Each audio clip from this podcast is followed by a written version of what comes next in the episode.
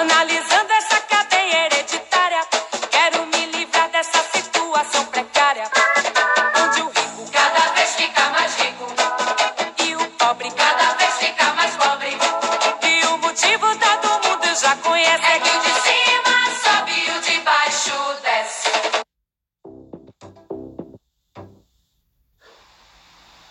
Bom dia, boa tarde, boa noite ou boa madrugada para você que está escutando este podcast. Eu sou Roberto Cavalcante, levemente ofegante, pois estava dançando bom xibom xibom bom bom durante a pesquisa para este podcast. E hoje eu estou aqui para fazer uma análise acerca da negritude abordada nos livros Pequeno Manual Antirracista, de Djamila Ribeiro, e Olhos d'Água, de Conceição Evaristo.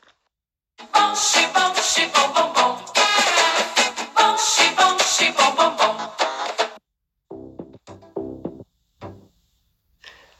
Hey, que bom que você está me escutando. Fico muito feliz de você estar aqui valorizando o nosso trabalho. Mas, sem mais delongas, quem são essas autoras que estamos tomando como base para tão importante discussão? Nascida em Santos no dia 1 de agosto de 1980, Djamila Ribeiro é uma filósofa, ativista social, professora e escritora contemporânea que denuncia a violência e a desigualdade social, principalmente contra negros e mulheres, tão características da nossa sociedade brasileira que em 2020 levou para casa o prêmio Jabuti na categoria Ciências Humanas pelo livro Pequeno Manual Antirracista.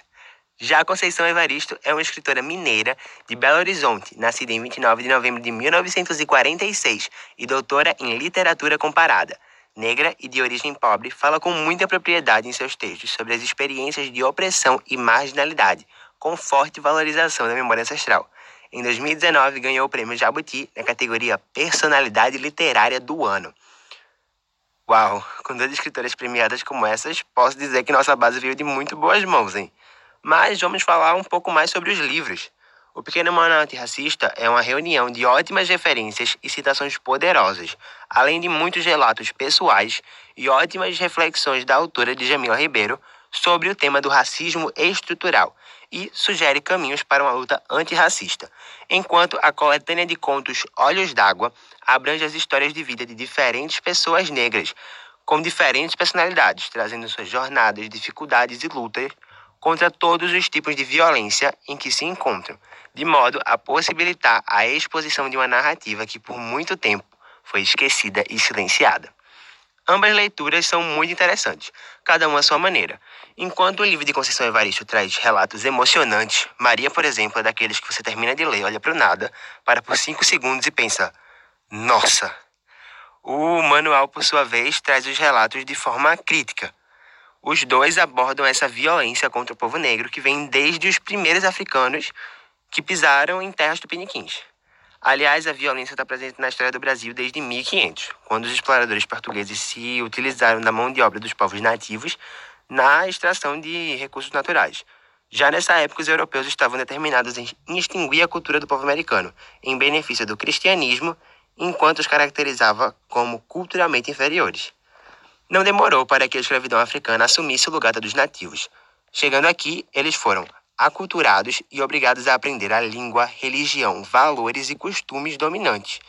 Se já não fosse ruim o suficiente ser arrancado de sua terra, não raramente separado de sua família, ter que passar pelo trajeto agonizante dentro dos navios negreiros, enquanto atravessavam o Atlântico, e ter que abrir mão de cada traço de cultura que pertencia àqueles homens e mulheres para serem levados ao, ao extremo em campos de trabalho forçado, tudo isso era para lucro e benefício dos homens brancos que os fizeram passar por essas atrocidades. Ainda levaria muito tempo de escravidão antes que a primeira lei, a Lei Eusébio de Queiroz de 1850, pensada para reduzir a tão lucrativa prática, e ainda um pouco mais, até que com a Guerra do Paraguai, o Brasil precisasse urgentemente montar um exército, e para isso os negros foram recrutados das senzalas com a promessa de alforria nós éramos a única nação do Novo Mundo que mantinha a escravidão. Estes que não tinham treinamento militar foram incorporados ao exército e depois levados para lutar no interior com novas promessas. Mas no fim, os soldados da Guerra de Canudos não receberam seu prometido soldo e ainda ficaram sem moradia. Foi assim que surgiu a primeira favela, com seu nome inspirado em um morro de Canudos, onde haviam lutado os negros militares que agora ali residiam. Com a Lei do Ventre Livre, de 1871, e, por fim, a abolição da escravatura de 1888, o número de negros livres nas cidades crescia, e com ele, o número de cortiços. O maior e mais famoso, o Cabeça de Porco, foi destruído em 1893, por ordem do prefeito Cândido Barata Ribeiro. No início do século XX, o prefeito do Rio de Janeiro, Pereira Passos, realizou uma tentativa de higienização estética da cidade, com o apagamento de certos grupos, como os de ex-escravizados, deixando-os à margem do desenvolvimento e de respaldos no que tange educação, saúde e saneamento básico. Basicamente, após anos de escravidão e consequente segregação racial, a abolição da escravatura foi feita, porém nenhuma atitude de inclusão dos descendentes africanos foi tomada, e as marcas dessa marginalização podem ser encontradas até hoje em nossa sociedade.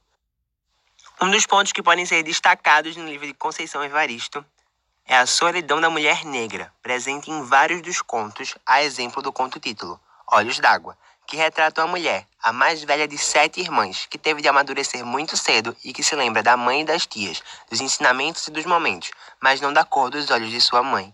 Ao longo de todo o conto, nos é contado as memórias que nossa narradora personagem tinha com sua mãe e irmãs, e cita suas tias, fala de suas ancestrais e até o final, onde ela vai até sua cidade natal, ver de perto, para não esquecer nunca mais a cor dos olhos de sua mãe, que ela descreve serem como dois rios caudalosos, cor de olhos d'água. Mas não nos é falado sobre nenhuma figura paterna, nem mesmo quando a protagonista nos conta sobre sua filha. Nenhum pai é mencionado.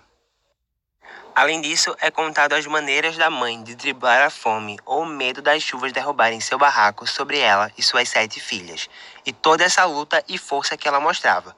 Essa luta e imagem de força da mulher negra têm sido romantizadas, mas ela tinha de ter essa força. Ela não tinha outra opção, assim como muitas e muitas mulheres negras, não só no Brasil, como em todo o mundo.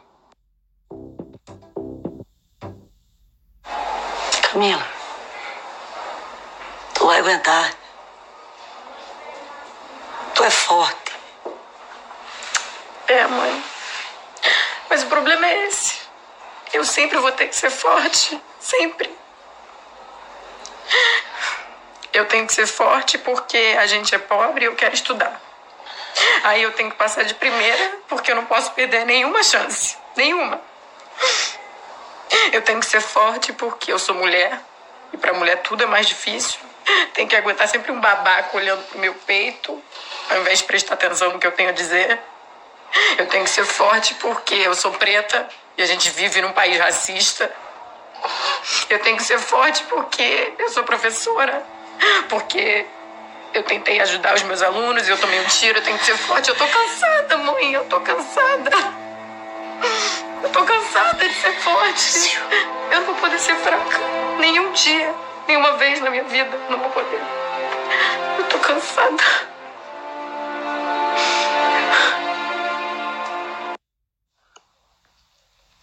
Trecho da novela Amor de Mãe da Rede Globo, fala da personagem Camila, interpretada por Jessica Ellen. Outro cenário alvo de muita romantização da vida da população negra é quando um deles, em meio às dificuldades, consegue chegar a algum espaço de maioria branca, essa romantização seria ver apenas o lado bonito da história e considerar os personagens guerreiros e que todos devem lutar com sua garra para conseguir aquilo que eles têm. Essa pessoa vai ser a exceção que transformarão em regra. Os motivos que levaram os demais ao fracasso deverão ser ignorados.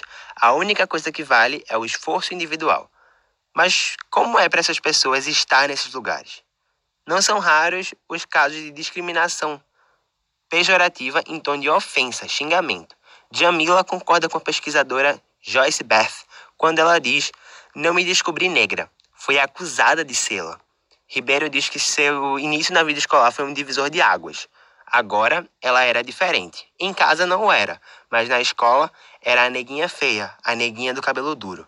A brasileira afirma que, como muitas pessoas que circulam em espaços de poder, já foi confundida com copeira, faxineira ou, no caso de hotéis de luxo, prostituta. Não questionando a dignidade dessas profissões, mas a ideia que este era o único lugar onde uma pessoa de sua cor poderia estar naquele espaço. Mas e quando o preconceito vem de outras formas?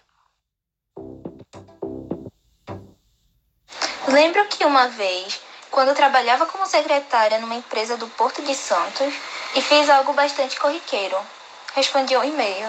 Fiquei surpresa ao ver a reação de alguns colegas, que me aplaudiram por eu ter escrito bem um texto. Eu havia cursado três anos de jornalismo e já tinha publicado artigos em revistas e jornais, portanto, o e-mail não era motivo para aplausos.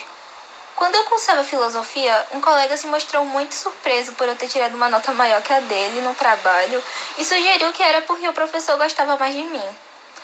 Outro colega insinuou que me daria a parte mais fácil de um trabalho para me ajudar.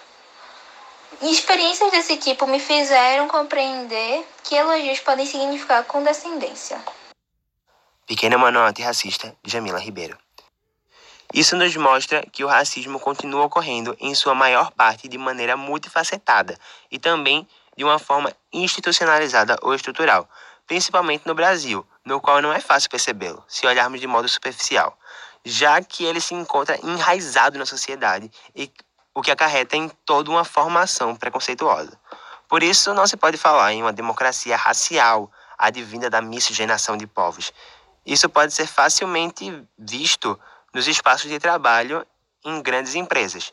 Nelas, os aspectos subjetivos acabam por contratar quase sempre os funcionários brancos, em detrimento dos negros. Isso quando eles conseguem se candidatar às vagas, que exigem especializações que, na maioria das vezes, só pessoas privilegiadas têm acesso, como, por exemplo, um segundo idioma. Assim, parafraseando o grupo As Meninas, o rico cada vez fica mais rico e o pobre cada vez fica mais pobre. Quando uma pessoa preta consegue um cargo em um escritório, se torna a comum figura do negro único, que na visão das empresas as torna livres de serem racistas. Pessoas negras não somam 1% entre advogados e sócios de escritórios de advocacia. Entre estagiários, não chega a 10%. Pesquisa de 2019 do Centro de Estudos das Relações de Trabalho e Desigualdades, CERT. Mas uma única pessoa não pode representar todas as pessoas com sua cor de pele. Essa necessidade de representatividade nas empresas e na mídia tem repercutido bastante. Como diz a pensadora feminista negra Audre Lorde, é preciso matar o opressor que há em nós. E isso não é feito apenas se dizendo antirracista. É preciso fazer cobranças. E se a publicidade e a mídia são muito afetadas pela internet, pautas como essa têm sido cada vez mais frequentes e relevantes. Os meios digitais têm sido de grande importância para as conquistas de inclusão e diversidade, cobrando isso das marcas, que, em perspectivas de indicar credibilidade aos clientes, se voltando também para a intenção de manutenção das vendas, atendem aos pedidos e têm apresentado representantes de vários grupos sociais em suas propagandas. Embora a discussão, ao menos na proporção hoje tomada que alcança da ficção da novela à realidade do reality show, do Jornal da Noite à mesa de bar ou da faculdade em meio a uma rodada de suco, seja recente, ela tem crescido de forma exponencial. E isso é muito bom, pois é cada vez mais necessário que a evolução seja rápida. É uma exigência das novas gerações, que tem muitos apoiadores em todas as gerações anteriores. Mas essas novas gerações cansaram de ver e ouvir a opressão aos seus, que foram criadas da resistência e que também estão cansadas de ensinar, pois o acesso à informação é infindável atualmente. Posicionamentos de ódio não mais são e nem podem ser tolerados. É também consequência desses debates a consciência das pessoas privilegiadas das vantagens com as quais nasceram e vivem, e a luta pela diminuição dessas prerrogativas, além da educação de novos seres humanos que vão defender a igualdade e o respeito. Mas ainda há quem se omita quando os traços da marginalização de pessoas negras desembocam em atos de violência. Por exemplo, a autora Conceição Evaristo traz na história Maria, mulher negra, que em resumo está voltando de seu trabalho e acaba encontrando o pai de seu filho, o qual não via há anos. O que ela não sabia é que ele, junto com seus parceiros, estavam assaltando o ônibus em que ela estava. Tendo não levado nada dela, o que não agrada aos outros passageiros, os faz achar que ela estava ajudando os assaltantes. E Maria, que só estava tentando voltar para seus filhos, acaba sendo linchada e morta em um ônibus cheio unicamente pelo pré-julgamento das pessoas. Tudo foi tão rápido, tão breve.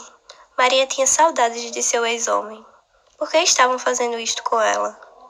O homem havia segredado um abraço, um beijo, um carinho no filho.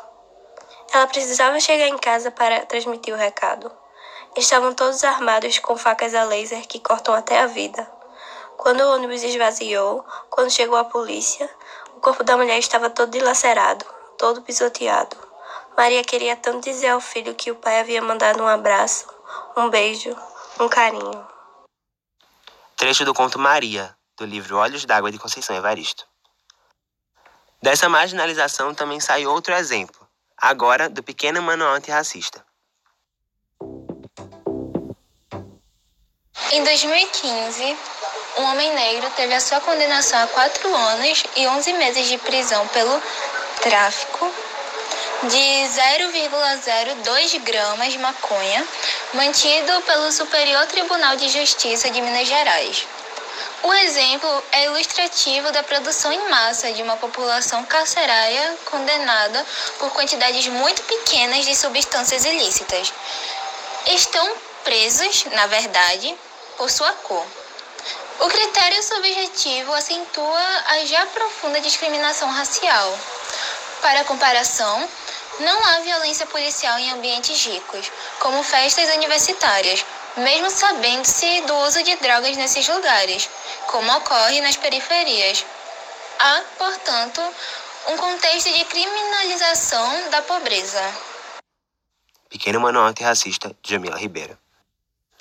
No seriado Grey's Anatomy, há uma cena emocionante de uma das personagens e seu marido ensinando ao seu filho, todos negros, como se portar diante da polícia. Eu sou William George Bailey Jones. Tenho 13 anos de idade e não tenho nada para ferir vocês.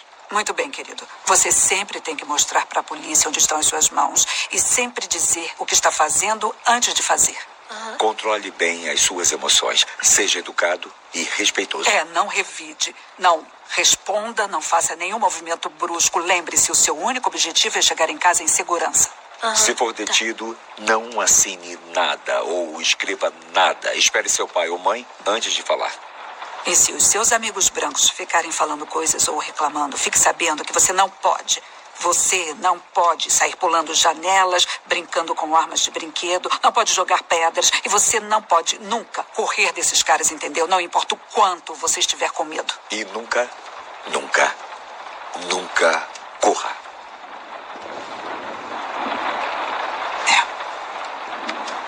Tudo isso que estamos dizendo para você é porque nós queremos que você volte para casa de novo. Nós queremos que você cresça para se tornar qualquer coisa que você quiser ser. Tá me ouvindo? Você é incrível. Você é perfeito. E queremos que você continue desse jeito.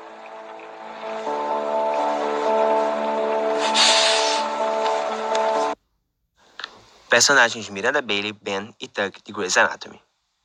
A violência contra as pessoas negras, principalmente nas áreas periféricas de várias cidades brasileiras, é bastante notória. Em 2020, segundo os dados da plataforma Fogo Cruzado, enviados ao Brasil de Fato, 22 crianças foram baleadas no Grande Rio, oito morreram e quatro foram alvejadas em tiroteios. Um dos casos que mais levantou questionamentos em relação à violência exercida contra os negros na periferia foi o de Agatha Félix, uma menina de 8 anos que foi morta durante uma operação policial no Morro do Alemão, Rio de Janeiro. Tendo em vista casos semelhantes ao de anteriormente, vemos que este tipo de violência atinge todos os tipos de idades em várias comunidades no nosso país.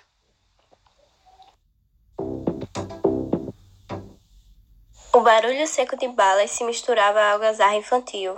As crianças obedeciam a recomendação de não brincarem longe de casa, mas às vezes se distraíam. E então não experimentavam somente as balas adocicadas suaves que derretiam na boca, mas ainda aquelas que lhes dissolviam a vida. Zaita seguia distraída em sua preocupação, mas um tiroteio começava. Uma criança, antes de fechar violentamente a janela, fez um sinal para que ela entrasse rápido em um barraco qualquer. Um dos contendores, ao notar a presença da menina, imitou o gesto feito pelo garoto para que Zaita procurasse abrigo. Ela procurava, entretanto, somente a sua figurinha flor. Em meio ao tiroteio, a menina ia. Balas, balas e balas desabrochavam como flores malditas, ervas daninhas suspensas no ar. Alguns fizeram círculos no corpo da menina. Daí a um minuto, tudo acabou. Trecho do conto Zaito esqueceu de guardar os brinquedos do livro Olhos d'Água de Conceição Evaristo. Segundo o IBGE, os negros são as principais vítimas de homicídio no país, tendo em proporção 2,7 de chance a mais de serem mortos do que brancos. O racismo estrutural também está muito ligado a este tipo de violência, pois a visão que muitos têm de que pessoas negras e pobres, principalmente homens, estão ligadas com o crime, perigo, entre outras visões errôneas, contribui com o preconceito. Podemos então concluir como o racismo se encontra ainda tão presente na vida das pessoas negras. Depois de tantos anos, a sociedade ainda não evoluiu bastante, mas também podemos ressaltar todas as vitórias que o povo negro conseguiu e as que virão, esperamos, em um futuro próximo. Por fim, desejamos que todas as pessoas tenham seus conceitos desconstruídos e atentos a todas as situações em que a sociedade os remete. Não devemos esperar mudanças se nós mesmos não a fizermos. Todos nós temos que ser antirracistas, lutar para conseguir um mundo de equidade e acabar de vez com todos os tipos e versões do preconceito. Perceber-se criticamente implica uma série de desafios para quem passa a vida sem questionar o sistema de opressão racial. A capacidade desse sistema de passar despercebido, mesmo estando em todos os lugares, é intrínseca a ele. Acordar para os privilégios que certos grupos sociais têm e praticar pequenos exercícios de percepção pode transformar situações de violência que antes do processo não seriam questionadas. Espero que nosso trabalho ajude você nessa caminhada antirracista. Afinal, não me interessa guardar para mim a reflexão se acredito na potência da transformação das mentalidades. Jamila Ribeiro. Eu fico por aqui. Este podcast é uma idealização Roberto Cavalcante. Pesquisa Roberto Cavalcante, Maria Júlia Rolim e Virna Alves. Produção e edição Roberto Cavalcante. Leituras do Pequeno Manual Antirracista Virna Alves. Leitura do livro Olhos d'Água, Maria Júlia Rolim. Apresentação Roberto Cavalcante. Um beijo para quem quiser e tchau!